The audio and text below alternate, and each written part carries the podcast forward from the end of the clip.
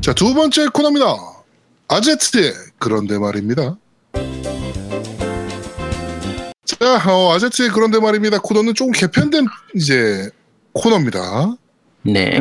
어, 이번 주는 어떤 거죠? 이번 주는 레이싱 게임 특집 프롤로그 편입니다. 네, 프롤로그입니다. 프롤. 너 씨발 그란투리스모한테 배워왔냐? 이런 걸 프롤로그를 해. 야 컨셉 부산 이런 거 하려고 하다가 그냥 바꾼 거야 프롤로그야. 알았어, 알았어. 네. 이게 레이싱 게임 특집을 해달라는 얘기가 의외로 좀 많이 그래 있어가지고 네네. 한번 할까 싶긴 한데 지금 마침 이번에 Project CARS부터 해서 Gran Turismo, 뭐 Forza Motorsport 7하고 이제 다음 주에 나올 Need for Speed Payback까지 지금 레이싱 게임들이 쏟아지고 있는 상태라서 네네. 얘들이 다 나오고 어느 정도 플레이를 하고 나서 아마 한 12월쯤에나 제대로 된 레이싱 게임 특집을 한번 할까 싶고요. 네. 그 전에 이거 얘들 중심으로 하는 거는 그때 하고 그 전에 나왔던 예전 고전 레이싱 게임들을 하나씩 좀 그냥 간단하게 얘기하면서 그냥 토크쇼처럼 네네. 그냥 간단하게 이런 게임 있었지 하고 얘기하는 정도로만 가볍게 좀 넘어가도록 하겠습니다. 여기서 잠깐, 잠깐만. 어, 제 2회 아제트 그리기 대회를 시작하도록 하겠습니다. 야, 그것도 뭐야 갑자기? 어, 지금 나온 레이싱 게임들이 대다수가 어, 뭐 Gran Turismo가 됐던 Forza Motorsport 7이 됐던 데칼이라는 걸 만들 수가 있어요. 그 자동차에 붙이는 뭐 스티커 같은 거죠? 네 있죠. 네, 그런 걸 만들 수가 있으니까 야. 어떤 레이싱 게임이라도 상관없습니다. 여러분께서 아제트를 데칼화하셔서 그리신 다음에 자동차에 붙이시고 그 사진을 저희 밴드에 올려주시면 저희 밴드에서 투표를 통해서 1위를 선정을 할 예정이고요. 1위를 선정해서 Moto Racer 4 VR판 그 steelbook 케이스 밀봉이거든요. 이거를 저희가 상품으로 전달해 드리도록 하겠습니다. 아 레이싱 게임의 VR은 진짜 야. 힘든데. 야 그거 야 그거 덤핑 나가지고 그랬던 게임 아니야? 내가 나도 그거 사긴 샀는데 아 그래? 솔직히 그 게임 좀 그 주고 욕먹을 게임인 것 같아. 이거 콘솔시와님이 전화해서 준다 그런 건데? 네, 하여튼 아이, 그- 네. 네. 제 2회 아제트 그리기 대회 1회에 아주 엄청난 작품들이 많이 나왔잖아요. 그쵸. 네, 2회 아제트 그리기 대회 많은 참여 부탁드리도록 네. 하겠습니다. 마나일릭스님은 이미 올리셨기 때문에 네. 그, 그것까지 같이 포함시키도록 하겠습니다. 네. 아 뭐야 이거 씨 갑자기 왜 이런 걸 자 어쨌든 레이싱 게임 특집으로 예전 게임들 한번 얘기를 할 텐데 어 일단 우리가 레이싱 게임이라고 하는데 차가 나온다고 해서 다 레이싱 게임은 아니에요 그렇죠. 그래서 차가 나오지만 레이싱 게임이 아닌 것부터 몇 개 먼저 소개를 하고 그 진행을 하도록 할게요 네. 어 옛날 누구나 다 알 우리 세대가 모를 수가 없는 랠리 X라는 게임이 있었죠 방구차. 그쵸 방구차. 하는 요게 자동차가 나오긴 하는데 실제로는 팩맨 같은 느낌의 게임이에요. 그렇죠. 그러니까 지금 방금 그러니까 그, 그 시대를 살았던 분들은 이 게임을 못 해봤을 수가 없고 뭐 게임을 못 해봤더라도 방금 전에 그 BGM은 들으신 분이 있을 거예요. 네. 띠리디디딘딘 하는 저걸. 보통 근데- 방송에서 사다리 타기 할 때 많이 쓰잖아요. 음, 그- 맞아요. 네. 네. 근데 게임은 아까 말씀드린 것처럼 한 스테이지 안에서 그 깃발이 여기저기 있어서 적을 피해 다니면서 그 깃발을 다 먹으면 되는 게임이에요. 네.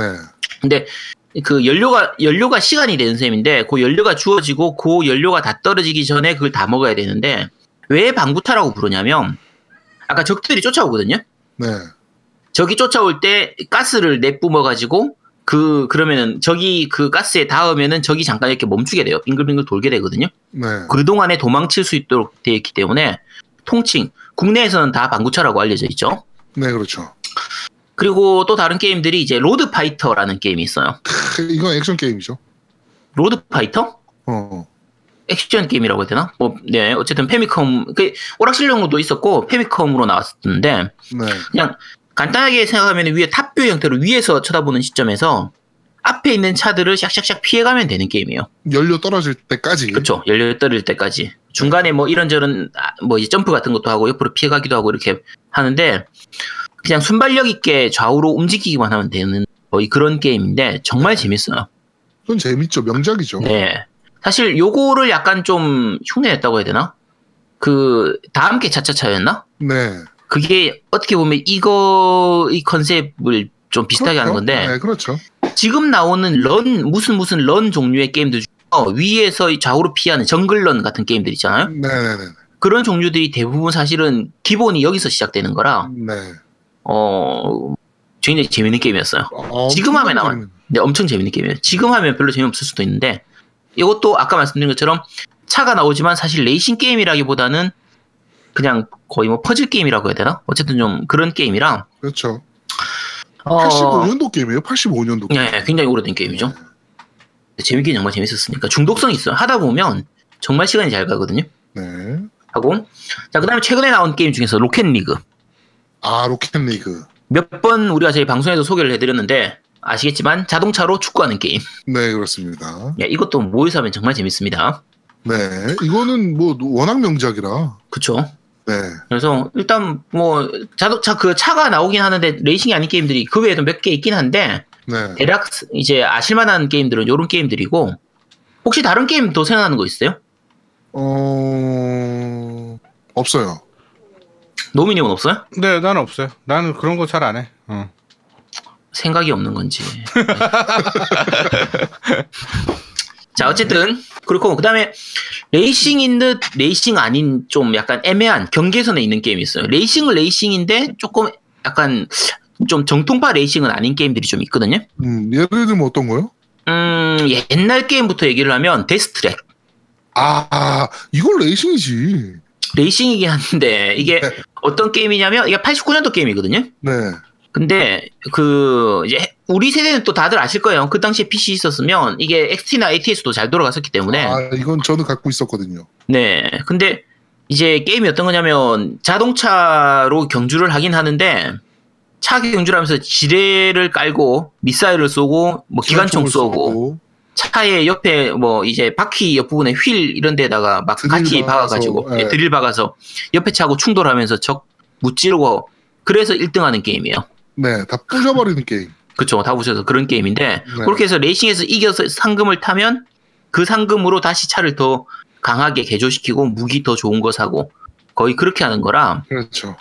재밌는 게 아까, 그 미사일이라든지 기관총 같은 걸 쏠 때마다, 그게 다 돈이에요. 네. 그러니까, 사거든요. 지뢰를 사고 기관총을 사는 거라서, 사용하면 사용한 만큼이 이제 돈을 투자를 하는 거예요. 네. 음, 그 투자해가지고 잘못하면 그 레이싱에서 성적은 좋았는데 너무 많이 써가지고 이제 오히려 하산할. 네 적자나기도 하는 그런 건데 네, 네. 정말 재밌는 게임이었어요.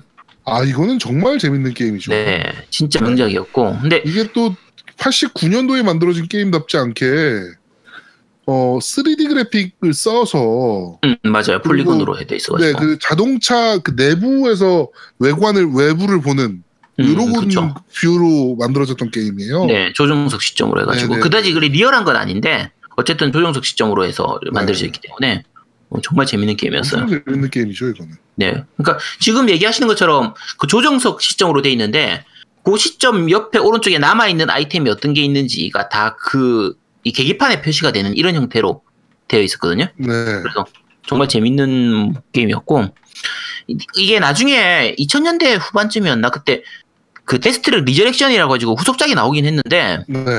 완전 쓰레기였거든요.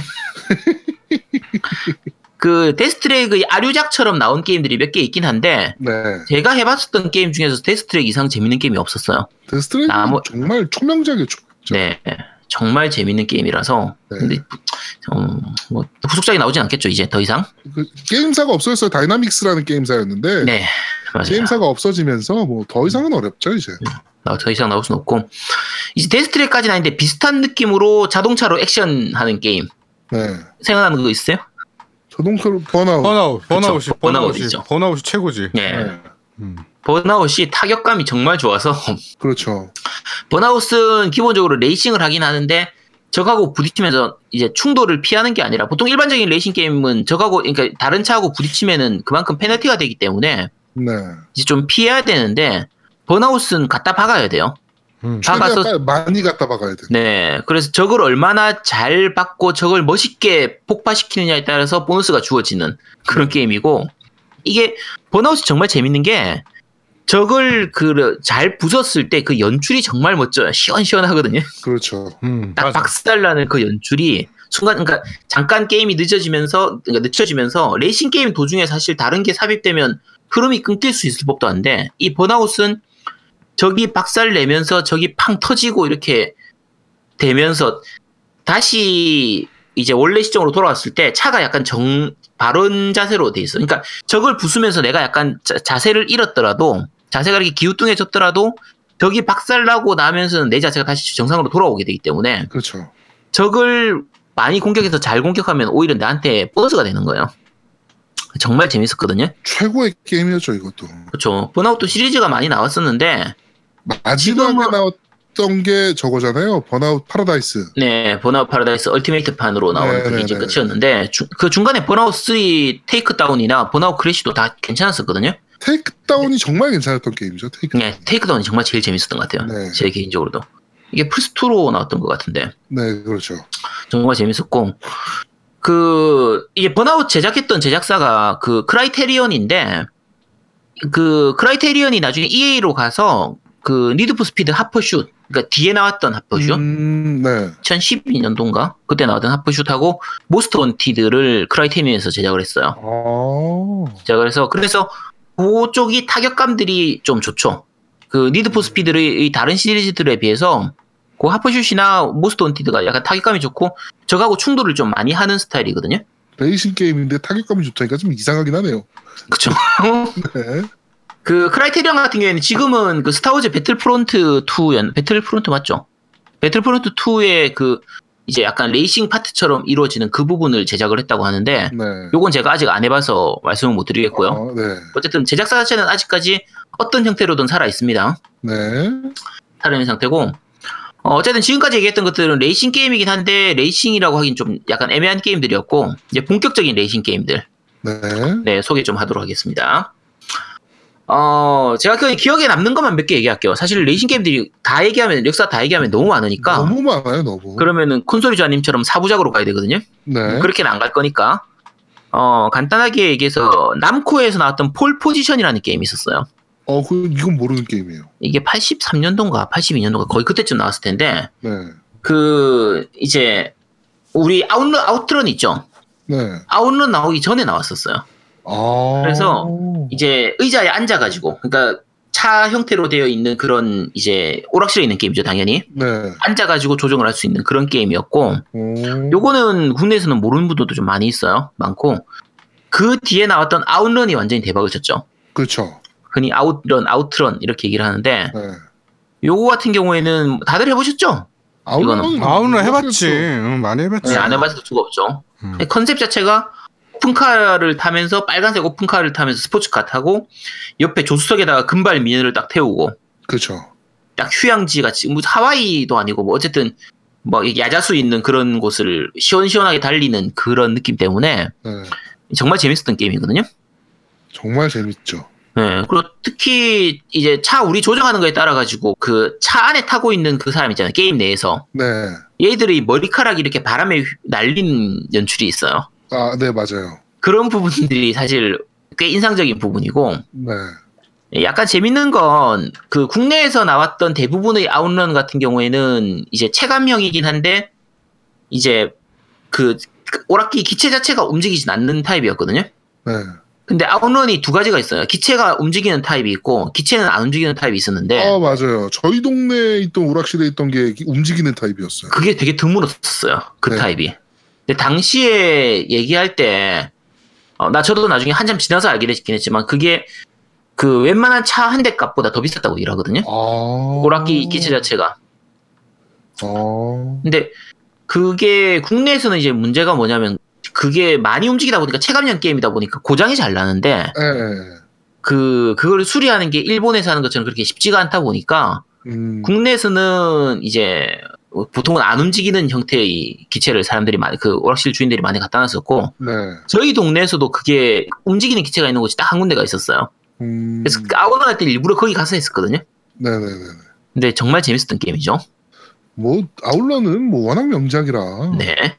근데 생각보다 게임 난이도도 굉장히 높았어요. 사실 어렵죠. 되게 어려웠어요. 네, 굉장히 난이도가 있는 게임이었고. 네. 근데 이거는 정말 잘 만들었죠. 네. 어 다음은 이제 Hang-On입니다. Hang-On. 네, Hang-On은 OutRun하고 비슷한 컨셉이긴 한데, 그러니까 아까 OutRun 같은 경우가 어떤 거냐면 체크 포인트를 지나가는 타입이에요. 네. 그러니까 레이싱 옛날 오락실용 레이싱 게임은 어떤 식이냐면 이제 처음 뭐 100원을 넣고 나서 게임을 하면 이제 예를 들면 60초의 시간이 주어지는 거예요. 네. 그리고 체크 포인트를 하나 지나가면은 20초 정도 보너스를 더 주는데 실제로 체크 포인트 하나에서 하나 사이 간격이 잘 달리면 한 22초, 23초 정도 걸리는 정도 수준인데 네. 체크 포인트를 지나도 20초밖에 안 주니까 결국은 일정 시간이 지나고 나면은 게임이 끝나버리게 되거든요. 그러니까 정말 잘하는 사람이 하면은 끝까지 갈 수도 있다고 이론적으로는 가능한데 현실적으로는 거의 불가능한 불가능하죠. 네, 거의 그런 게임이라 그 이런 방식이 거의 체크 포인트 방식의 오락실 게임이에요. 네.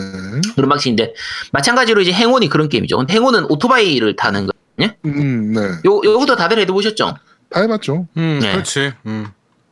행운은 특이했던 게 오토바이형 기계를 타고 오토바이를 이렇게 좌우로 움직이는 네. 이런 형태로 조종을 하는 거거든요. 약간 눕는 듯이 이렇게. 네, 넘는 듯이 음. 조절하는.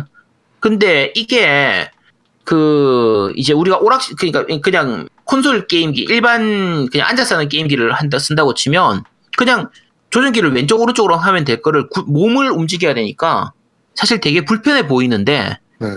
진짜 마치 오토바이를 타는 것처럼 재미있는 부분도 있고 그렇죠. 이게 오토바이 기계를 타면서 좋은 점이 어 약간의 아날로그적인 조작이 가능한 거예요. 음, 그러니까 보통은 이제 조종기로 일반 조종기로 하게 되면 왼쪽 오른쪽 이거밖에 없는데 요거는 살짝 굽히는 거 오른쪽으로 살짝 굽히는 거 중간쯤 굽히는 거 많이 굽히는 거 이 조작이 가능하도록 만들어진 거예요. 네네네. 그래서 좀 더 이제 진짜 같은 그런 느낌을 줄 수 있는 게임이라서 어, 행운도 굉장히 재밌는 게임이었죠. 그쵸. 그 되게 유명한 짤방 있잖아요. 스님이 음, 승복 입고 그거 Hang-On 게임 하시는 거. 네. 네, 되게 유명한 짤방 중에 그쵸. 하나가 있잖아요. 네. 뭐, 스, 뭐 스님이 할 수도 있지. 그렇지. 그렇지. 있지. 그럼 스님이라고 바이크 안 타나? 그럼 스님이 야, 뭐 타면 어때 좀? 그러니까. 비슷한 느낌으로 오토바이 게임 나왔던 게 그 마찬가지로 세가에서 나왔는데 Motor Raid라고 게임이 있었어요. 네. 요거는 Hang-On처럼 그렇게 오토바이를 조종하는 건 똑같은데 이제 이거는 액션 게임이었어요. 그러니까 음. 오토바이 타면서 이 적을 무찌르는 네네. 그러니까 레이싱 게임이긴 한데 저그 옆에 공격 버튼이 있어가지고 지나가면서 공, 그 버튼을 누르면 옆에 있는 적을 공격을 하는 그런 게임이었거든요. 네. 그래서 요것도 굉장히 재밌는 게임이었어요. 그러니까 근미래적인 그런 배경으로 해서. 이것도 되게 재밌어요. 괜찮은 게임이었고 이것도 어, 이거 90년대 후반, 2000년대 초반 그때쯤 나왔던 건데 좀 재밌는 게임이었고요. 네.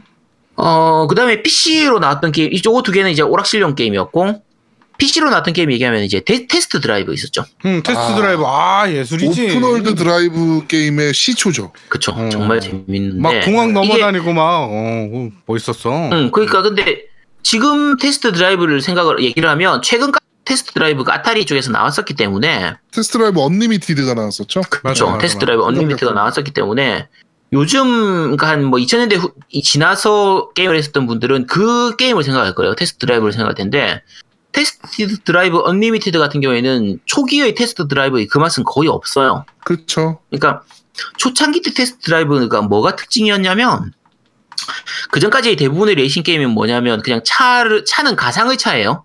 네. 실제 있는 차가 아니라 가상의 차고 이걸로 그냥 달리고 주행하고 하는 그, 그런 게임인데 비해서 테스트 드라이브는 시점 자체가 조, 이 운전석이 앉는 시점이에요. 네. 그리고 실제 차를 등장을 시켰거든요. 네, 그렇죠. 실제 있는 차들을 등장시켜가지고 그거를 진짜 운전하는 것처럼 이런 식의 그 지- 진행을 하다 보니까 사실은 그 굉장히 좀 느려요. 그러니까 약간 동작도 음 요즘에는 아니 뭐 현- 실제 차 나오는 게 뭐가 신기해라고 하는데 그때 당시엔 굉장히 그쵸. 네, 충격적인 거였어요. 놀라운 거였어요. 그게. 네. 그 당시에는 실제 차 자동차가 모델로 들어갔다는 것 자체가 정말 신기한 거였고 네. 그리고 약간의 오- 오픈월드적인 느낌도 있는 거의 그런 그렇죠, 게임이라 그렇죠. 그래서 또 뭐 말씀드린 것처럼 속도감은 되게 없었어요. 그러니까 실제감을 주다 보니까 속도감은 없는데 그 당시로는 드물게 백미러도 있었어요 차 안에 네. 백미러도 있었고 그리고 기름 떨어지면 이제 기름도 넣어야 되고 근데 그뭐 그런 느낌이라서 다른 자동차 게임들하고는 전혀 다른 재미를 주는 게임이었는데 이게 플스 1 때였나 아마 그때쯤 나왔던 테스트 드라이브부터 그냥 일반적인 게임하고 비슷해져 버렸어요. 그냥 음. 테스트 드라이브만의 맛은 거의 없어지고 그냥 평범한 레이싱 게임이 돼버렸었거든요. 네네네. 제 개인적으로는 그 이 초창기 때의 테스트 드라이브, 그러니까 그 초창기 때 테스트 드라이브가 지금으로 치면 어떤 거냐면 유로 트럭 시뮬레이터 있죠. 네네네네. 거의 그런 느낌이라고 생각하시면 돼요. 음. 그러니까 유로 트럭 시뮬레이터를 보면 레이싱 게임이 아닌데 트럭을 진짜 운전하는 것 같은 그런 맛을 줘서 재미를 느끼는 그렇죠. 게임이니까 거의 그런 느낌의 도- 그 속도감이라고 생각하시면 되는 그런 게임이었거든요. 네. 뭐 괜찮은 게임이긴 한데 지금은 더 이상 안 나오고 있죠. 어 다음 게임 소개할 건 이제 방금 전에 테스트 드라이브는 속도감이 없는 걸로 유명한 거고 네.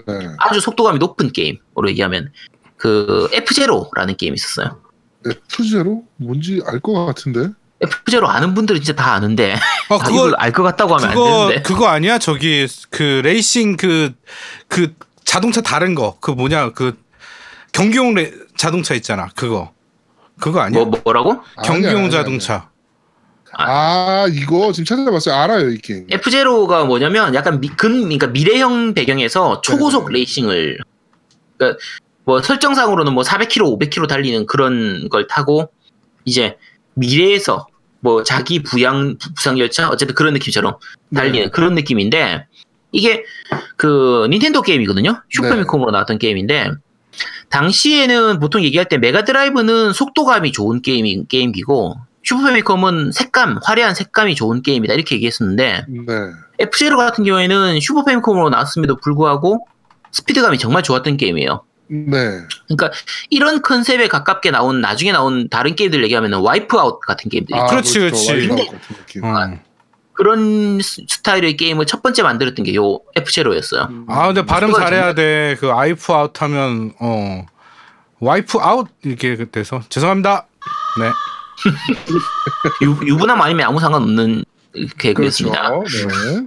자, 어쨌든 F-Zero 굉장히 재밌는 게임이었고요. 뒤에 나중에 속편들도 좀 나왔었는데, 요 슈퍼 패미콤 때가 정말 재밌었어요. 어, 재밌었던 게임이고요.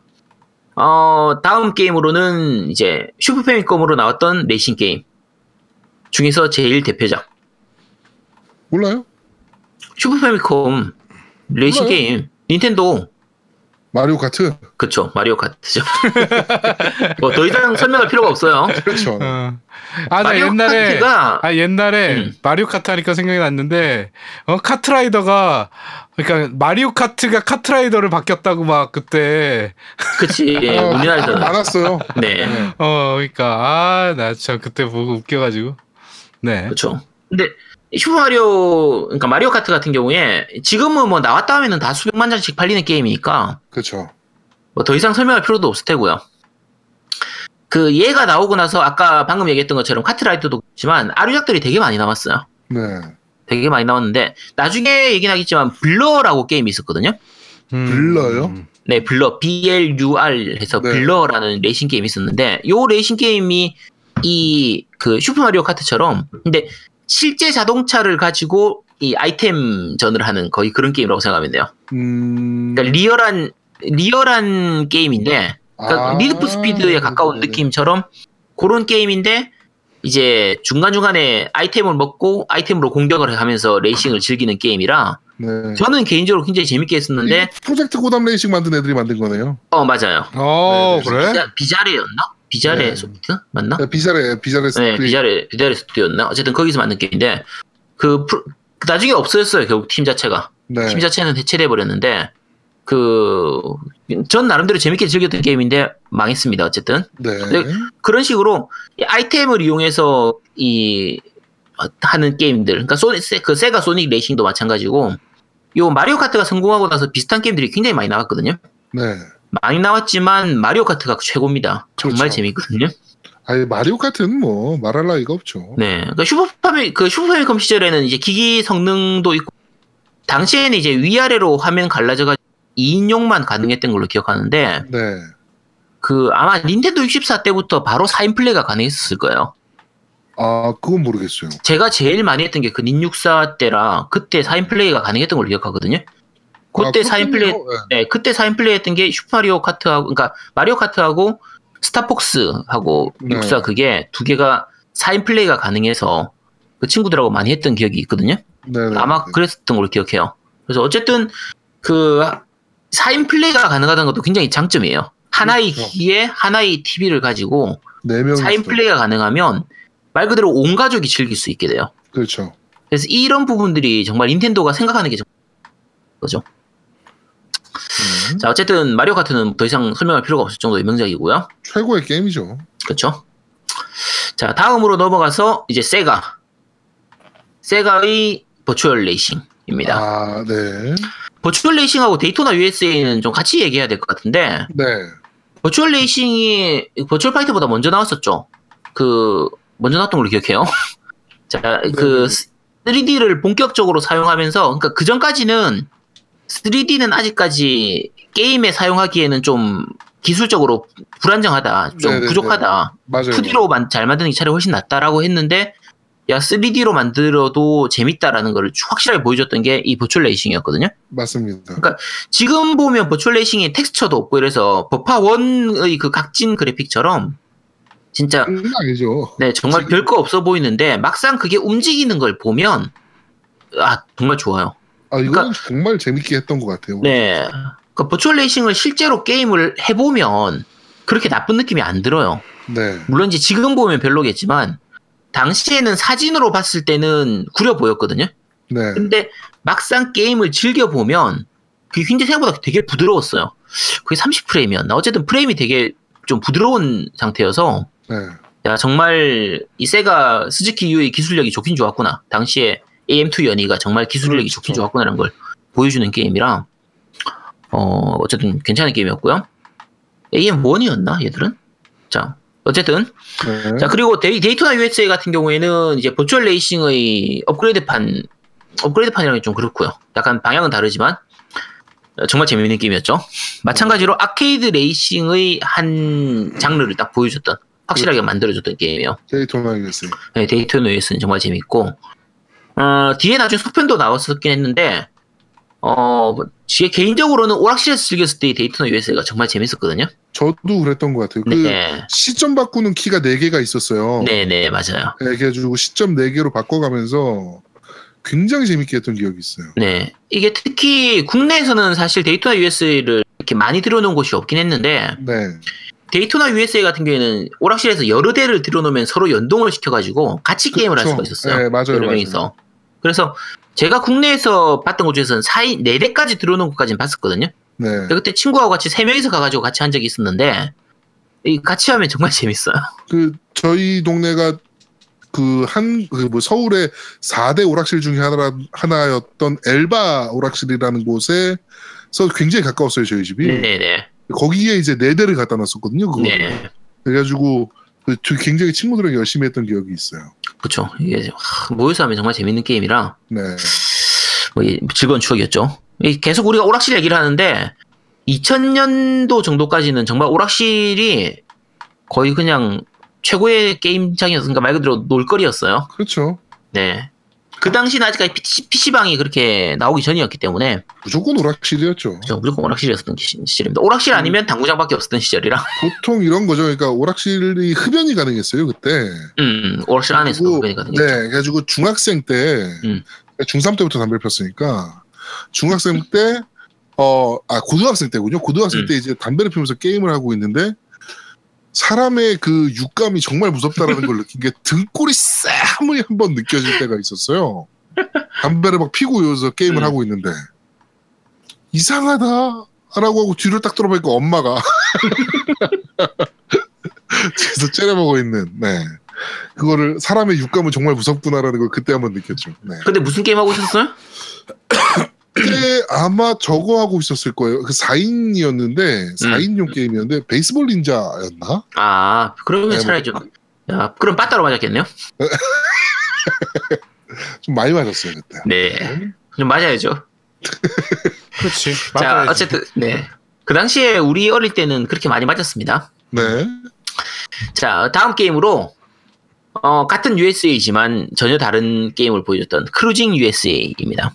어 이거는 모르겠네요. 이거는 모르는 분도 좀 있는데, 이게 닌텐도 64로 나온 게임이거든요. 그 오락실용으로도 있었고, 네. 이게 미, 해- 그 미국 쪽에서는 진짜 인기가 좋았던 게임이에요. 국내에서는 인지도가 좀 약간 낮았는데 그 국내에서 많이 안 알려졌지만 그리고 닌텐도 64 자체가 국내에서 많이 안 팔렸기 때문에 네. 근데 그 게임 완성도 면에서나 기기 성능 자체가 닌텐도 64가 더 좋았던 부분들이 있어서 네. 게임은 정말 재밌었어요. 재밌고 그 아까 아우트런처럼 이게 트랙 달리는 게 아니라 공도, 공공도로를 달리면서 이렇게 그 주행하는 게임인데 네. 배경이 그 아우트런처럼 이렇게 야외에서 그냥 시원시원한 배경에 꼭 느낌이 여행 가서 시원한 바람 맞으면서 달리는 이런 느낌을 줬기 때문에 음, 굉장히 재밌었고요. 이게 제가 정확하게 기억하진 않는데 이 틀릴 수도 있어요. 틀릴 수도 있는데 오락실에서 할 때 이 핸들 있잖아요. 스티어링 핸들에 네. 진동이 대응됐던 걸로 기억해요. 오. 그래서. 응. 달리면서 바닥이 이렇게 울퉁불퉁한 곳 달- 깔리면 바닥 이 손에서 이렇게 덜덜덜덜. 덜덜덜덜 하는 게 있는데 이게 재밌었거든요. 오. 요 이런 식으로 스티어링 휠에 진동 있는 것 중에서 제일 재밌었던 게임은 마찬가지로 오락실, 오락실용 게임 중에서 그 더, Dirt Dash인가? 그 이제 약간 오프로드 길 달리는 게임이 아, 있었어요. 네네네네. 요 게임도 굉장히 재밌었어요. 음, 이 게임도 이거는 제가 아마 저 콘솔용으로 이식은 안 됐던 걸로 기억하는데 네. 어, 요건 제가 저, 기억이 정확하지 않습니다. 그냥 갑자기 생각나서 얘기하는 거라. 네. 근데 그 게임이 진동의 손맛은 정말 좋은 게임이었거든요. 네. 그리고 아까 Cruis'n USA 같은 경우에 그 닌텐도 64로 할 때는 진동팩 끼우면 진동 기능이 대응되기도 했었어요. 어. 아닐 수도 있어요. 근데 이게 오래된 기억이라 네. 제가 다 기억에 의존하는 의존하는 거라서 틀릴 수도 있는데 진동팩이 있었거든요 그 당시에. 네. 그래서 아마 있었을 거예요. 이거하고 MRC인가 뭐 다른 게- 그 게임이 있었는데 어쨌든 닌텐도 14쪽 게임 중에서는 그 진동팩 끼우면 진동되는 게 당시로서는 굉장히 획기적이었어요. 지금은 야 그거 당연히 되는 거 아니야 싶은데 그렇죠. 당시엔 아직까지 진동 기능이 그렇게 없었던 시절이기 때문에 그렇죠. 네, 맞습니다. 네 굉장히 재밌었던 기억이 있습니다. 아 요거는 이제 국내에 잘안 알려진 거- 국내에서는 이제 잘 알려진 플레이스테이션의 런칭 타이틀 런칭 타이틀 맞을 거예요. 리치 레이서. 아, 아, 리치 레이서. 오. 남코의 명작 중에 하나죠. 저 남코의 정말 명작인데 네. 리치 레이서는 사실 시리즈를 따로 떼서 얘기를 할까 하다가 이 지금은 지금은 안 나오고 있기 때문에 죽어버렸거든요. 그렇죠. 이게 한때는 최고의 레이싱 게임이었어요. 그렇죠. 그러니까 Gran Turismo 나오기 전까지 레이싱 게임 시리즈 중에서 제일 재밌는 건 뭐냐 하면 Ridge Racer 그냥 아, 그러니까- 최고였죠. 그 여자 주인공 뭐죠, 그거? 나가세 레이코였나? 아, 아, 나가 그- 네 어, 그런 제목 이름일 거예요. 네. 근데 최고였죠. 나기사 레이코였나? 나기사 레이코? 나가사 레이 아, 나가세 레이코 어쨌든 그런 기억이 잘 안 나는데. 네, 이게 초기에는 그냥 이제 그 레이싱 레이싱 걸처럼 그냥 그렇게만 나오다가 나중에 R4였을 거예요. 레이싱 그 R4 맞나? 어쨌든 뒤에 후 뒤에 나왔던 Ridge Racer 시리즈에는 거의 얘가 주인공인 수준으로 오프닝에서 그냥 얘 모습만 비춰져. 맞아요, 맞아요, 맞아요. 얘 다리 비춰주고 어깨 비춰주고 볼 얼굴 비춰 입술 비춰 비춰주고 이러면서 그게 레이싱 게임 오프닝이었던. 그- 지금도 찾아보면 정말 예쁘거든요. 네. 근데 아쉽게도 이게 지금 비타판 이후로는 더 이상 안 나오고 있죠. 안 나오죠. 네, 플스3용으로 나왔던 Ridge Racer 7도 완전히 말아먹었고, 원래 Ridge Racer라고 하면 보통 저런 느낌이었어요. 그러니까 기계 발매하면 네, 처음 발매할 때 무조건 나오는 게임. 그쵸. 보통 런칭 네. 레이서라고 부르죠. 네. 네.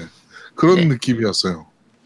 이거 어떤 거 해보셨어요, Ridge Racer 시리즈는? 저는 Ridge Racer 3부터 했던 것 같은데. 아, 그래요? 나는 네. 거기 플스 3 런칭작이었나?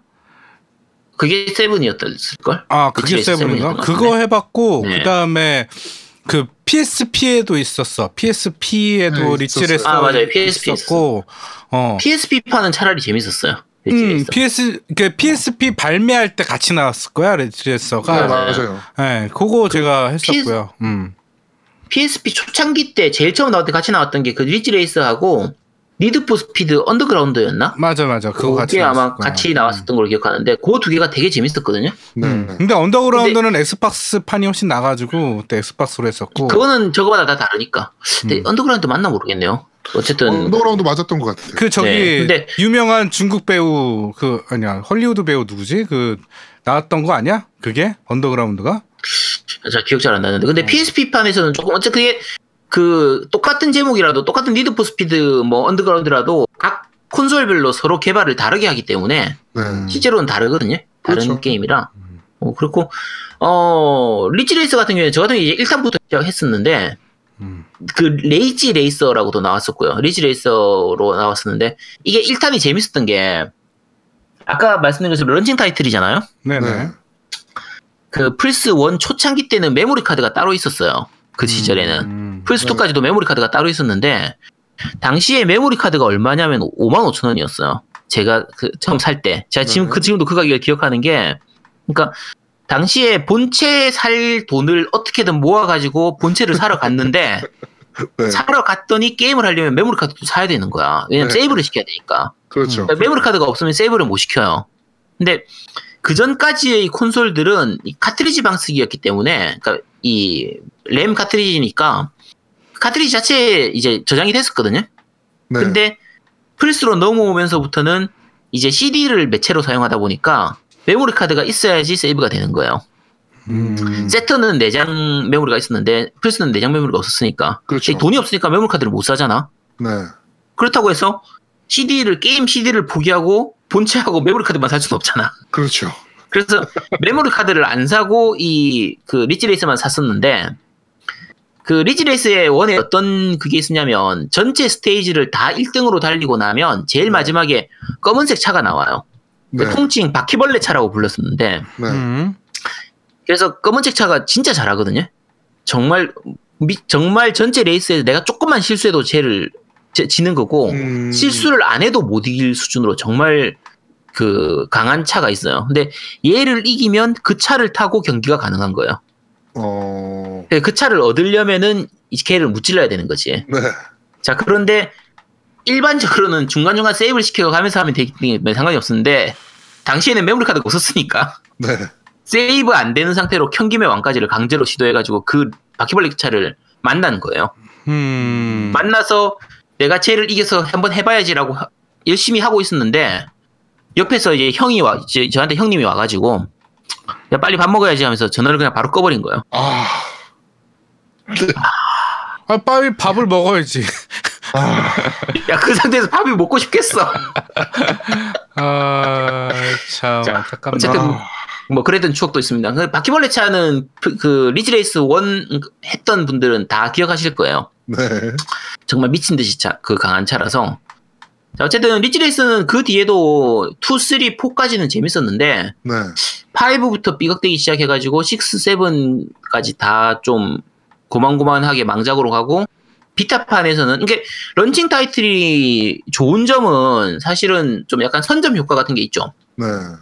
처음 나올 때 그 런칭으로 내면은 일정 이상의 판매량이 좀 보장이 되는 부분들이 있다 보니까. 네. 근데 단점으로 얘기하면은 충분히 완성이 안 된 상태로 나오는 경향이 좀 있었어요.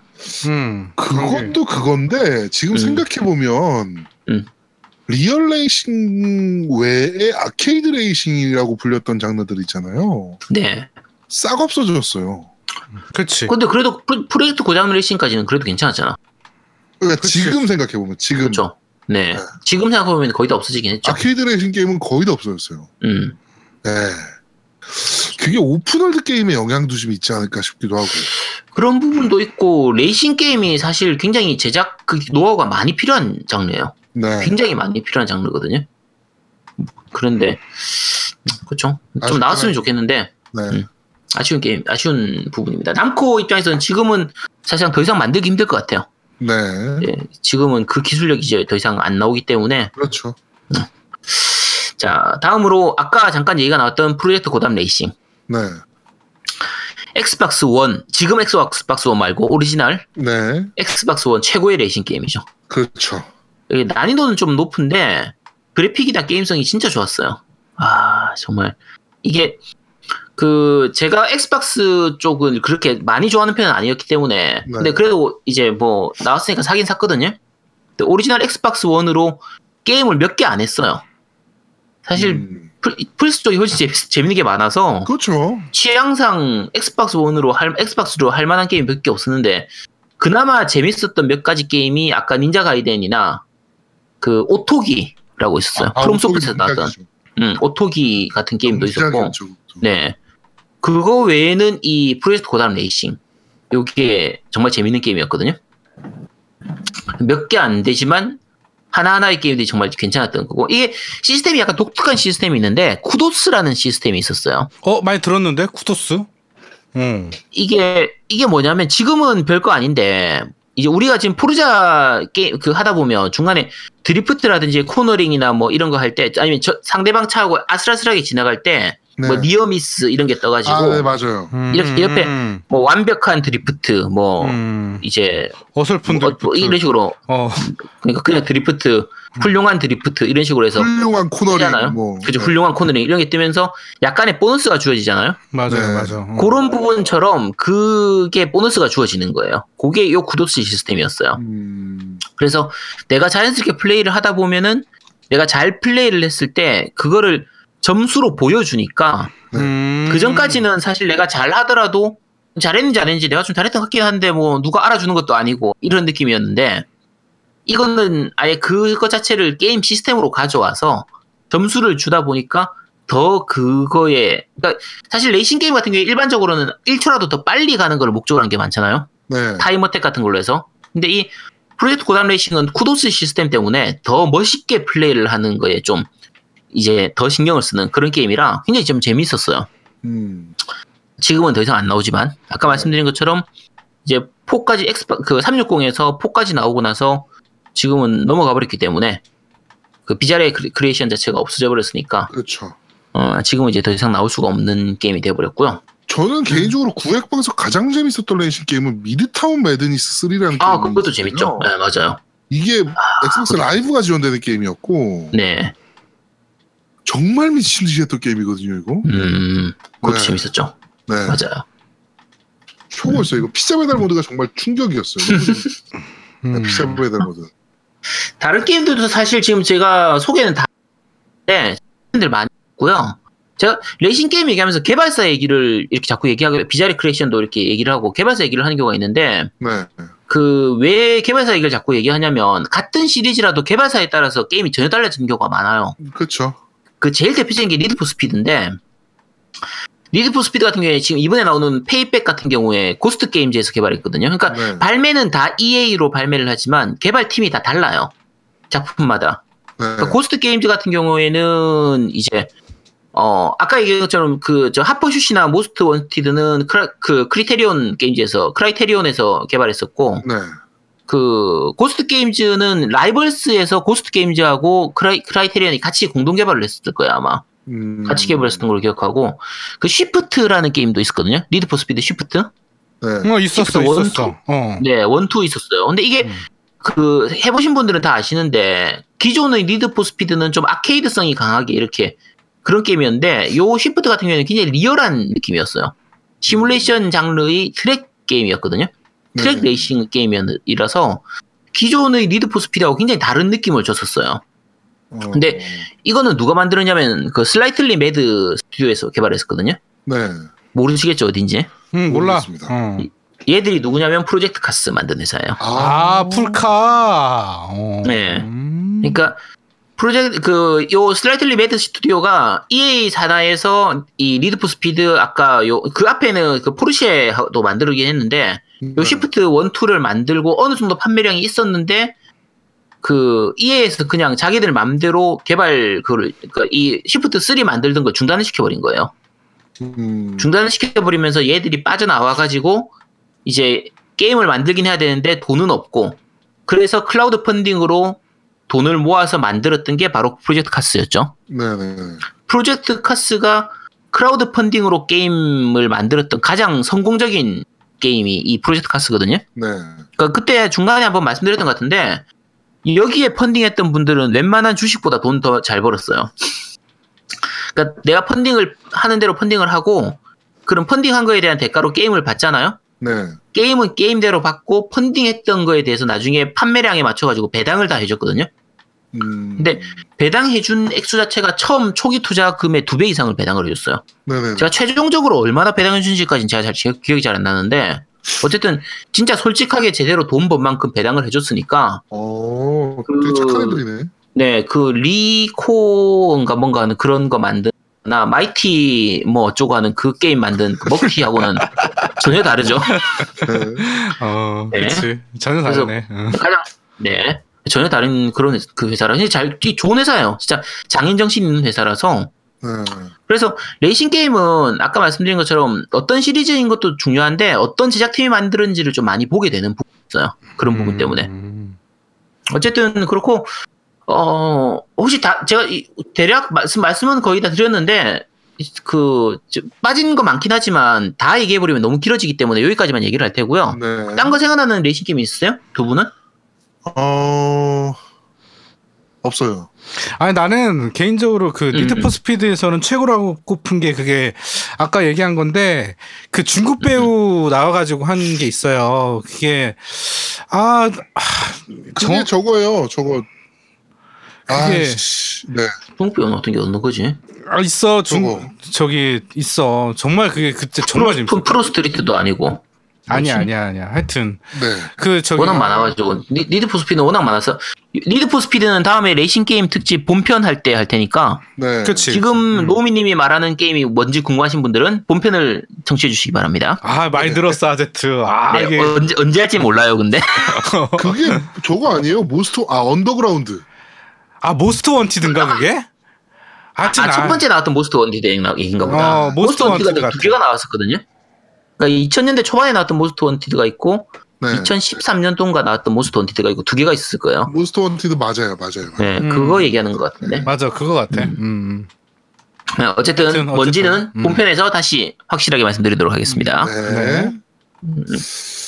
자, 어, 첫 번째 개편 첫 번째 프로였던 그런데 말입니다.는 여기까지 진행하도록. 아 정확히 얘기하지. 그런데 말입니다. 프롤로그? 어? 뭐? 아 레이싱 게임 레이싱 특집 게임 프롤로그. 어, 네. 진짜 네. 미치겠다 진짜. 본편 언제 하나요? 말씀드렸다시피 본편 언제 하나요? 본편 12월 12월. 본편은 아마 12월쯤으로 생각하고 있어요. 일단 이 네 가지 게임들을 다 해봐야 되기 때문에 네. 네, 네. 하고 나서 말씀드리도록 하겠습니다. 알겠습니다. 자 그리고 아까 네. 말씀드렸다시피 아제트 그리기 대회 제 2회 아제트 그리기 대회 많은 참여 부탁드리도록 하겠습니다. 네. 자 새로운 코너입니다. 후속작을 부탁해. 자 이 코너는 어떤 코너입니까? 자, 이번 코너는 이제 예전에 정말 재밌게 했던 게임이 있는데, 게임이든 뭐 게임 시리즈든, 네. 나는 재밌게 했는데 후속작이 더 이상 나오지 않아서 아, 시리즈가 끊겨버린 게임. 어 그런 거 많죠. 어 많지. 그런 게임들을 이제 소개해드리는 코너예요. 네. 근데, 자 그럼 그- 첫 번째 시간인데 네, 근데 일단 이 코너 같은 경우에는 그 팟빵이나 밴드에서 리플로 본인들이 재밌게 했던 게임 추천해 주시면 네. 제가 보고 하나씩 골라서 소개를 좀 해드리도록 하겠습니다. 네네. 자, 이거 그러면 오늘 첫 번째 게임은 어떤 거를 하실 예정이에요? 자, 오늘은 이제 아무도 소개를 해준 게 없기 때문에 당연히 첫 코너니까. 네. 자, 제가 정말 재밌게 했는데 기대하는 또 후속작이 나오길 바라는 게임. 음, 네. 캡틴 츠바사입니다. 캡틴 츠바사. 그래. 아 츠바사. 어. 네, 캡틴 츠바사입니다. 혹시 두 분 캡틴 츠바사 아세요?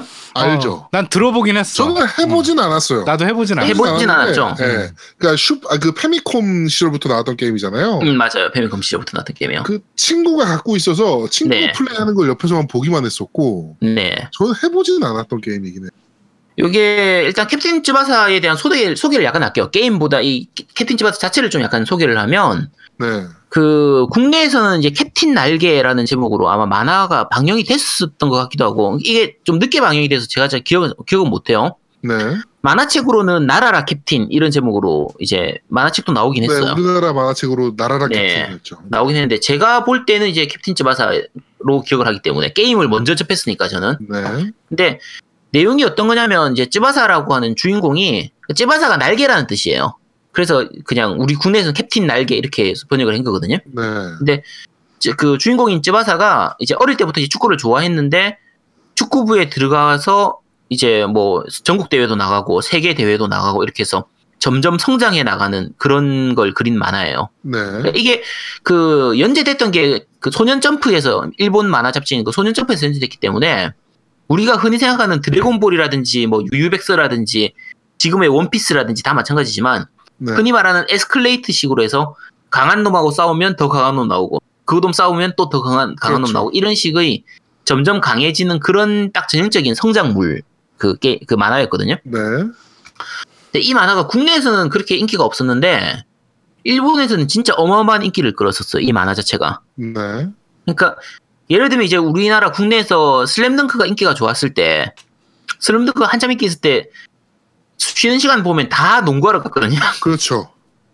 뭐 예를 들면 나라라 슛, 그러니까 그 축구왕 슛돌이가 인기 좋을 때는 다들 축구하러 갔단 말이야. 갔고, 네. 그런 것처럼 그 캡틴 츠바사가 일본에서 어마어마한 인기를 끌어서 그 80년대 초반 중반 정도까지 일본에서 인기가 그 축구가 그렇게 인기가 없었거든요. 다들 야구를 보지 인- 축구를 안 봤었는데 맞아요, 맞아요. 지금 우리나라 같은 경우에도 사실 프로 야구하고 프로 축구를 보면 프로 축구는 많이 안 본단 말이에요. 네. 프로 야구가 훨씬 더 인기가 좋죠. 근데 마찬가지로 일본에서도 야구가 인기가 좋지 축구는 그렇게 인기 없었는데 이 캡틴 츠바사가 히트를 치면서 축구가 어마어마하게 인기를 많이 끌게 됐어요. 네. 근데 그때 인기를 끌면서 일본 내에서 초중 고등학교에 축구부들이 엄청 많이 생긴 거예요. 음. 그렇게 해서 축구부가 생기고 축구부 활동을 하던 사람들이 자라서 지금의 축구 선수 중에서는 꽤 고참에 들어가요. 한 30대 중후반의 축구 선수들 중에서 어릴 때 이 캡틴 츠바사를 보고 감동을 받아가지고 축구를 시작했던 사람도 많거든요. 네. 그러면서 지금 축- 일본 축구 자체가 굉장히 성장한 거예요. 일본 축구 전체가. 그렇죠.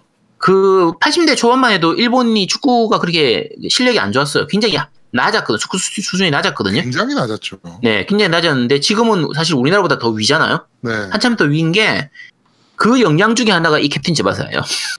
음. 농담이 아니라 진짜로. 네. 근데 어쨌든 그만큼 히트를 쳤던 게, 그 만화기 때문에 당연히 게임이 나왔죠. 네. 그 당시에 테크모에서 개발했던 이 패미컴으로 나왔던 시뮬레이션 축구 게임인데 네. 그 앞에 방송에서도 한두 번 정도 제가 언급을 해드렸 적이, 해드렸던 적이 있었는데 이게 패미컴으로 게임을 만들다 보니까 당시에 패미컴 성능상 지금 우리가 생각하는 그 위닝이나 피파처럼 그렇게 축구를 만들 수가 없어요. 그렇죠. 그 다음에 이게 캡틴 찌바사니까 약간 캐릭터성도 있어야 될 거 아니에요. 네. 근데 그 페미컴 그 성능으로 애들 움직이는 거에다가 누가 누군지 알아보게 하기도 힘들단 말이에요. 음. 그러다 보니까 얘들이 선택한 게 뭐냐면 전략 시뮬레이션 축구 게임이에요. 그렇죠. 그러니까 시- 그러니까 축구 게임을 조종을 하는 게. 아니라 네. 아니 조정해요 조정해요 그러니까 화면 아래쪽에 보면 조그만하게 미니맵이 있거든요 아, 네. 요 미니맵으로 선수를 조정하긴 하는데 조정하다가 상대 선수를 만나면 그러니까 위에는 그냥 선수 한 명이 이렇게 달리는 장면만 계속 반복돼서 나오고 네. 밑에 조그만한 미니맵이 나오거든요 이 상태에서 상대방 선수를 만나면 화면이 전환되면서 이제 옆에 나오는 거죠 선택지가 나와요 내가 드리블 돌파를 할 건지 뭐 패스를 할 건지 슛을 할 건지 이게 선택을 하는 거예요 네. 그러면 내가 그- 그럼 상대방도 선택을 해요. 나도 선택을 하고 상대방도 선택하는 셈이에요. 실제로 그, 그 이제 인용을 하는 건 아닌데 그러면은 내가 드리블 돌파를 선택을 했는데 상대방이 태클을 골랐다. 네. 그러면은 태클에 걸려가지고 공을 뺏기는 거예요. 그 다음에 내가 패스를 골랐는데 상대방이 커트를 골랐다. 그러니까 패스 차단하는 걸 골라, 인터셉트를 네. 골랐다. 그러면 패스를 뺏기는 거, 그러니까 공을 뺏기는 거죠. 어, 가위바위보 시스템이네요. 그 가위바위보에 가까워요. 근데 내가 만약에 드리블 돌파를 골랐는데 상대방이 패스 차단을 고르면은 내가 드리블이 성공이 되는 건데 네. 이제 무조건 가위바위보로 끝나는 게 아니라 RPG처럼 각자 능력치가 있어요. 그리고 확률이 있기 때문에 아, 내가 드리블 돌파를 하고 상대방이 태클을 골라도 우리 편 선수의 능력치가 좋으면 성공하기도 해요.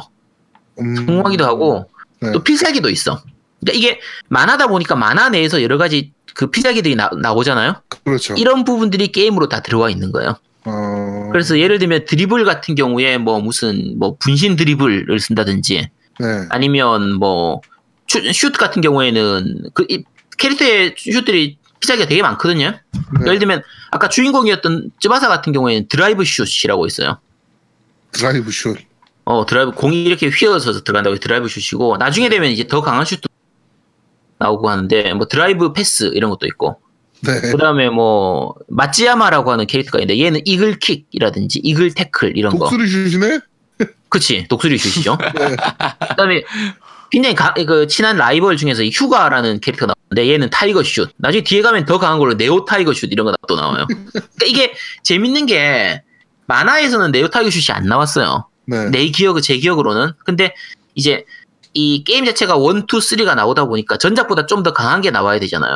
네. 네. 그- 그래서 게임에서 오히려 먼저 상위 그 슛이 나오기도 했었어요. 어, level up된 슛들이 나와서 neo tiger 슛 이런 것도 나오기도 하고 네. 그리고 그 골키퍼 중에서도 와카바야시라든지 뭐 와카시 와카시미즈 와카시마즈 뭐 그런 캐릭터였는데 예를 들면 와카바야시 같은 경우에는 one hand 캐치라고 해서 골키퍼인데 한 손으로 공을 딱 잡아내는 어, 이 만화에서도 나- 등장하거든요. 네. 만화에서는 그냥 한 손으로 잡는 게 나오는데 이거 게임 내에서는 필살기 이름을 붙여야 되잖아요. 네. 그러니까 one hand 캐치 이러면서 딱 잡고 뭐 다른 골키퍼는 삼각 캐치, 삼각 점프 해가지고 골 포스트를 발로 밟고 점프를 해가지고 공을 잡는다든지 뭐 그런 식의 것도 있고 실제로 뭐 여러 가지- 코치한테 뒤지게 맞을 듯. 그쵸 실제로 하면 네. 그렇겠죠. 근데 이게 원투로 페미컴으로 나왔었고 원투가 페미컴으로 나왔었고 3탄이 슈퍼 페미컴으로 나왔었는데 네. 정말 재밌었어요. 이게 음, 정말 재밌는 게임이었거든요. 그러니까 축구 게임이지만 전략적인 부분이 들어가고 네. 어, 아까 얘기한 것처럼 캐릭터가 성장을 하는데, 이제, 좀 하다 보면 적이 너무 강해가지고 내가 질 수도 있잖아요? 그렇죠. 지더라도 일정량의 경험치를 얻을 수가 있어요. 아, 경험치를 얻으면 애들이 레벨업을 하니까, 이제 다음번 다시 도전했을 때는 좀 더 약간 유리한 상태로 할 수 있게 되는 거예요. 음, 뭐, 예를 두 번, 세 번 지고 나면은 그만큼 좀 더 이렇게 성장을 할 수 있는 그런 거였고, 네. 어, 내가 많이 쓴 선수를, 그러니까 내가 많이 움직인 선수가 더 많이 성 시스템이었어요.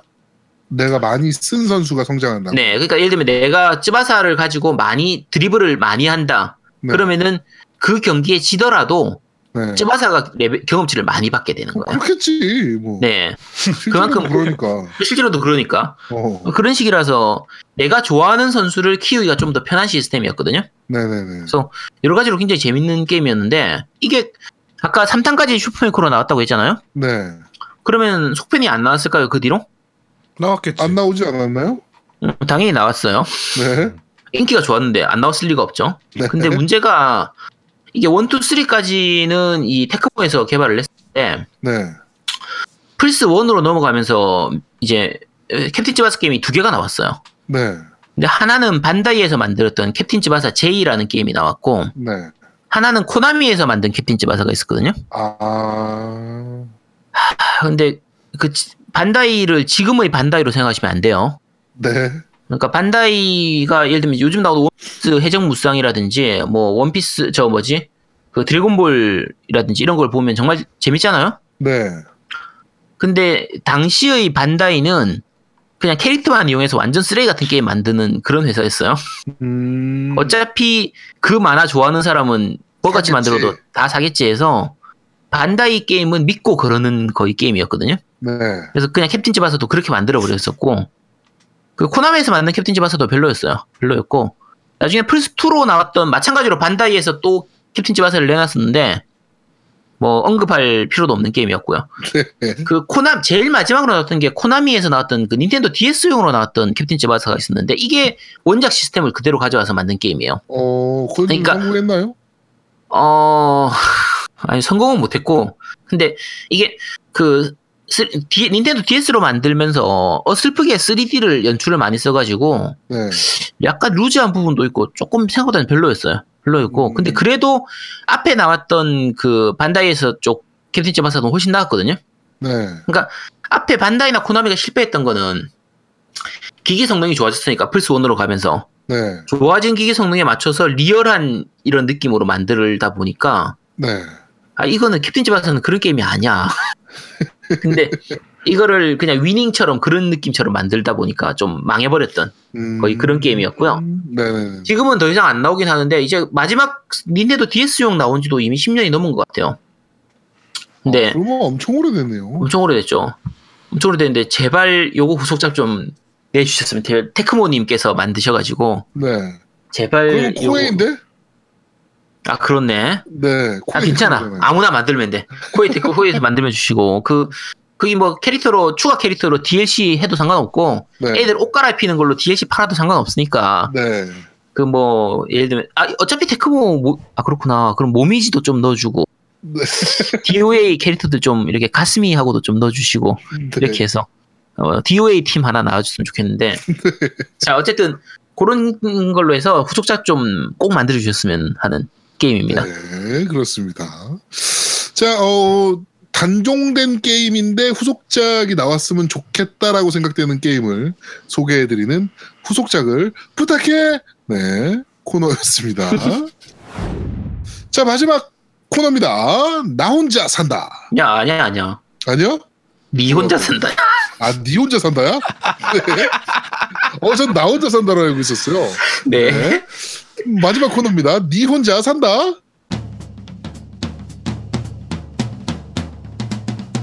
자, 이건 무슨 코너입니까?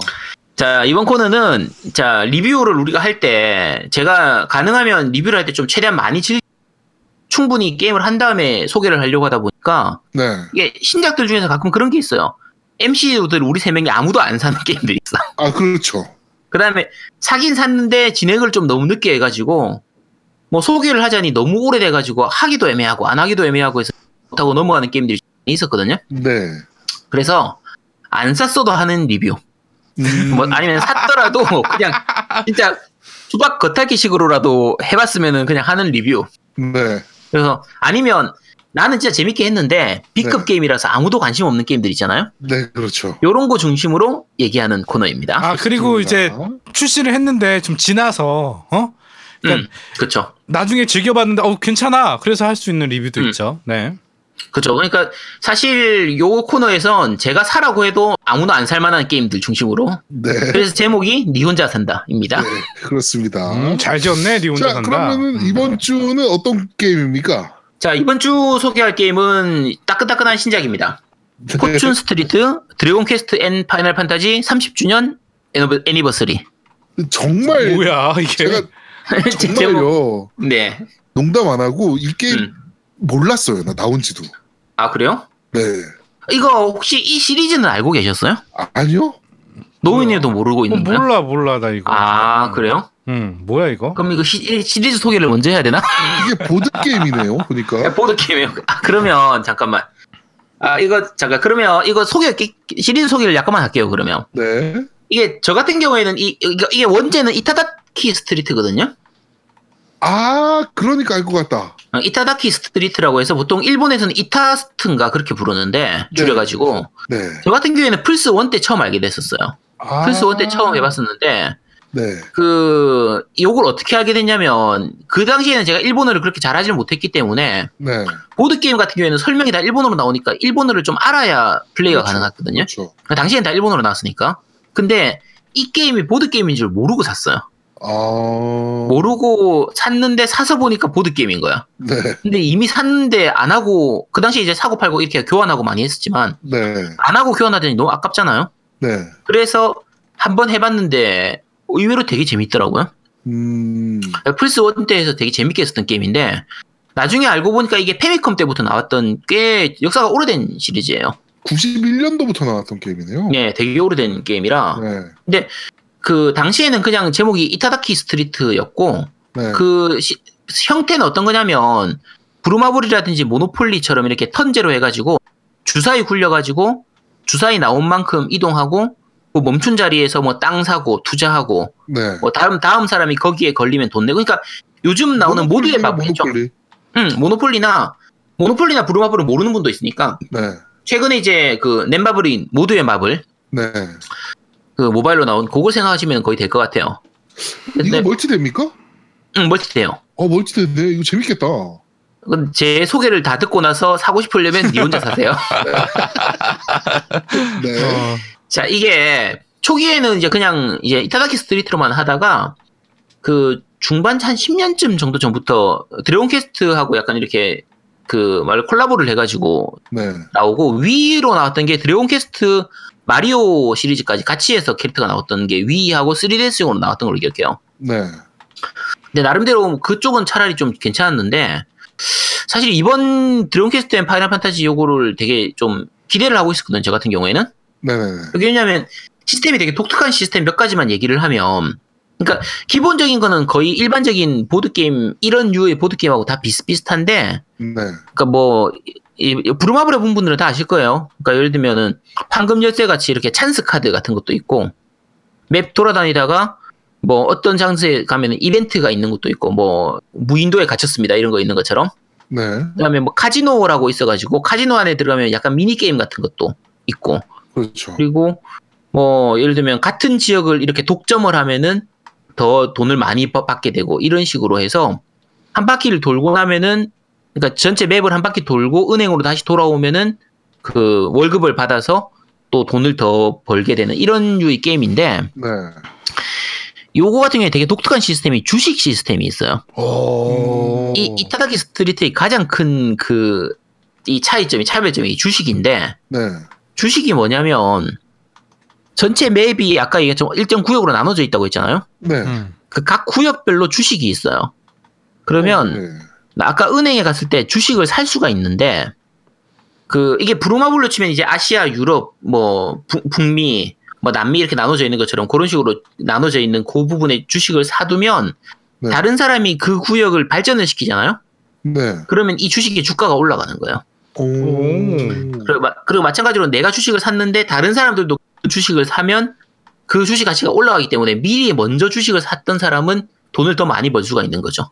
네. 음. 그러면 예를 들면 저하고 이제 대하 제아두목하고 뭐 노미님하고 세 명이서 하는데 제아두목님이 예를 들면은 뭐 저쪽 편에 파란색 땅 있는 부분을 독점을 하려고 하고 있고 건물을 좀 발전시킬 것 같다 그러면 나하고 노우미님이 미리 주식 그쪽 주식을 왕창 사둬버리는 거예요. 어. 그러면 음. 나중에 제아동님이 거기다 돈을 투자해가지고 발전을 시키잖아요.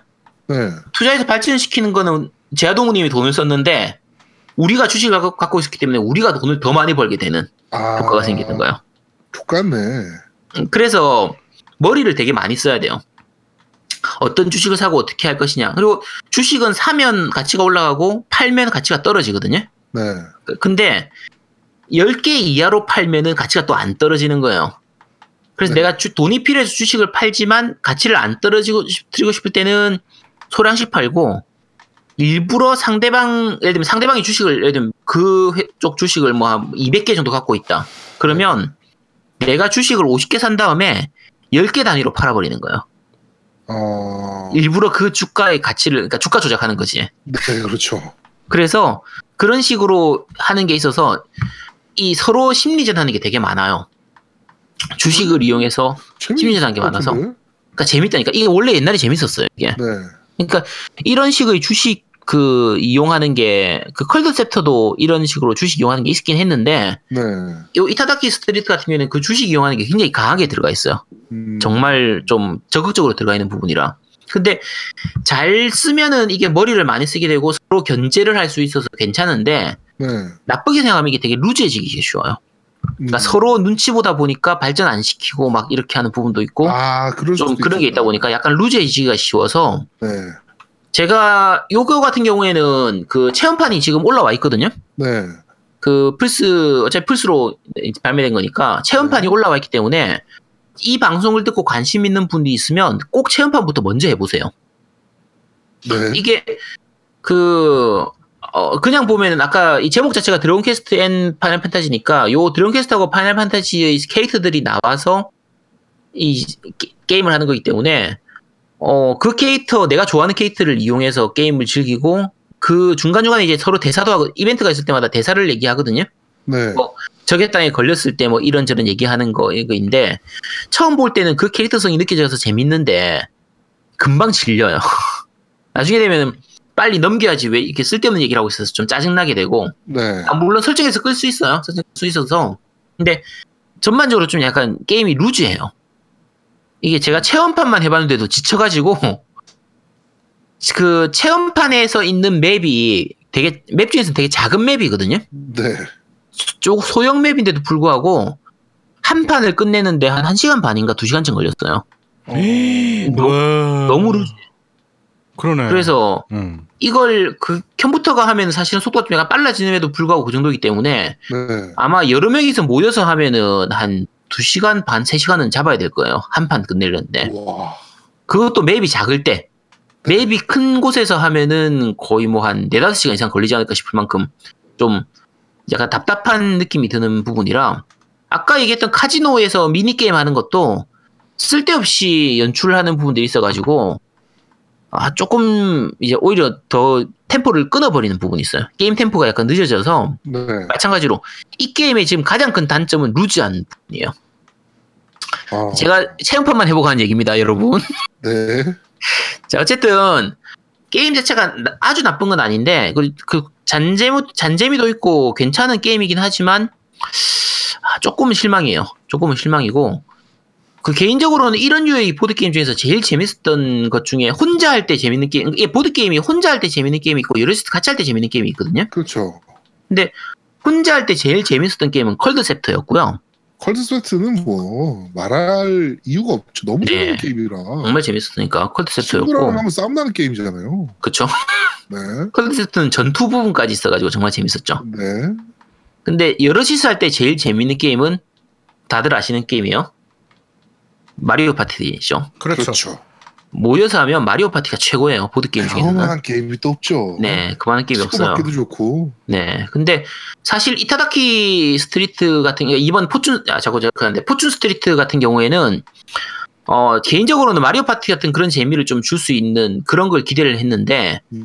어 기대했던 것보다는 좀 실망이었어요. 음. 그래서 일단은 제 저는 안 살 예정이고요. 네. 두목님이 사면은 그냥 혼자 하시면 됩니다. 네. 안살 겁니다. 아니 일단 체험판은 한번 해보세요. 체험판은 네. 의외로 취향에 맞을 수도 있으니까 아, 두 시간 체험판 올라와 있으니까. 네 체험판은 다들 해보시도록 하시고요. 네.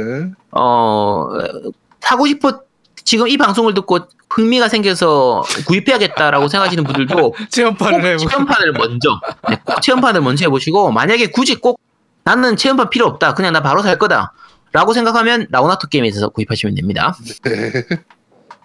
그렇습니다. 자, 어, 안 해본 게임도 리뷰해드리는 니 혼자 산다. 어, 포춘 스트리트 편이었습니다. 개인적으로 보드게임류를 좋아해서 네, 관심이 조금 가긴 했는데, 한 판에 뭐, 짧게 걸리면 두 시간 반 걸린다라고 하면은, 못하죠, 이 게임은. 상식적으로. 그죠. 어, 일단은 그, 그 그렇게 재미가 없진 않았어요. 이, 이 네. 제가 실, 실컷 이렇게 얘기해놓고 한참 동안 사지 말라는 뉘앙스로 얘기해놓고 나서 이말 해봤자 이미 늦은 것 같긴 한데 네. 뭐 아주 엉망인 게임은 아니지만 이게 취향이 맞으면 또 재밌을 수도 있거든요. 네네네. 그냥 단순히 제가 취향이 안 맞을 수도 있으니까 네. 그렇죠. 음. 제 취향은 컬드셉트하고 마리오 파트니까. 네. 근데 취향 맞, 알겠습니다. 맞는 분들은 구입해 보시기 바랍니다. 알겠습니다. 네. 어, 역시나 안 해본 게임을 소개해드리는 니 혼자 산다. 여기까지 진행하도록 하겠습니다. 자, 어, 겜덕비상 제 67화 가을 개편 특집편은 여기서 모두 마무리하도록 하겠습니다. 어떻게, 어, 저희가 준비한 이 코너들, 새 신규 코너들 마음에 드셨는지 모르겠네요. 저희가 지금 플레이 타임이 얼마나 나오는지 몰라서 2시간 20분 나왔습니다. 네. 2시간 10분 딱 그러면은 2부작으로 딱 떨어지겠네요. 네. 지금 원래 생각으로는 3부작까지 갈 수 있지 않을까라고 생각을 했는데 말도 하지 마세요, 그렇게. 네. 네, 생각도 하지 마시고요. 네, 네. 2부작으로 마무리할 수 있을 것 같습니다. 하여튼 네. 어, 앞으로 진행되는 다양한 이런 재밌는 코너들 많은 관심과 사랑 부탁드리도록 하겠습니다. 그리고 아까 말씀드린 대로 어, 그 신규 코너 첫 번째였던 레이싱 게임 특집에서 말씀드린 그 제 2회 아제트 그리기 대회 많은 참여 부탁드리고 후속작을 부탁해도 여러분들께서 많은 게임 어, 말씀해 주세요. 그러면 저희 쪽에서 소개해 드리는 걸로 하도록 하겠습니다. 네.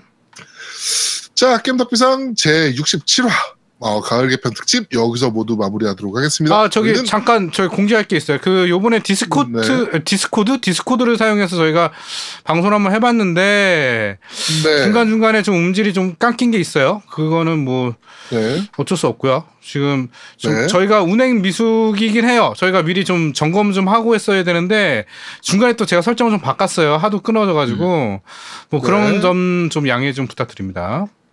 네. 저희가 원래 그 평소에는 스카이프로 녹음을 하는데 그 음질 부분 때문에 오늘 디스코드를 한번 사용해 봤거든요. 네, 네. 음질은 전체적으로 디스코드가 좋아 보이긴 하는데 네. 아직 저희가 이 앱을 잘 몰라요. 네. 네, 하여튼 공부를 좀 더 해서 하여튼 좀 더 좋은 음질로 여러분들께 찾아뵙도록 하겠습니다. 저희는 다음 주에 좀 더 재밌는 방송으로 여러분들을 찾아뵙도록 하겠습니다. 네. 고맙습니다. 감사합니다. 감사합니다. 오케이 컷. 아우 너무 길었나 보다. 아유, 아, 아니야 아니야 아니야. 아니, 딱 좋았어. 뭐, 세개 들어가. 야, 신규 코너 그치. 세 개인데 뭐. 어, 그래 잘했어. 아 힘들어. 음. 야, 네가 왜 힘들어? 야, 아, 한 시간 넘게 나 혼자 또. 아 이게 음향을 음향을 계속 신경 써야 되니까 아 나 중간 중간 아. 설정 막 바꾸고 막 계속 자본 들려가지고 아너 모를 거야. 그래, 수고 많았어. 어 그래. 알았어 고생했어. white noise 좀 덜하지? 어, 완전 그래 완전 없어. 완전 없는데 음, 그 설정해 보면 너희들도 한번 체크해봐. 설정해 보면 지금 봐봐. 설정에 voice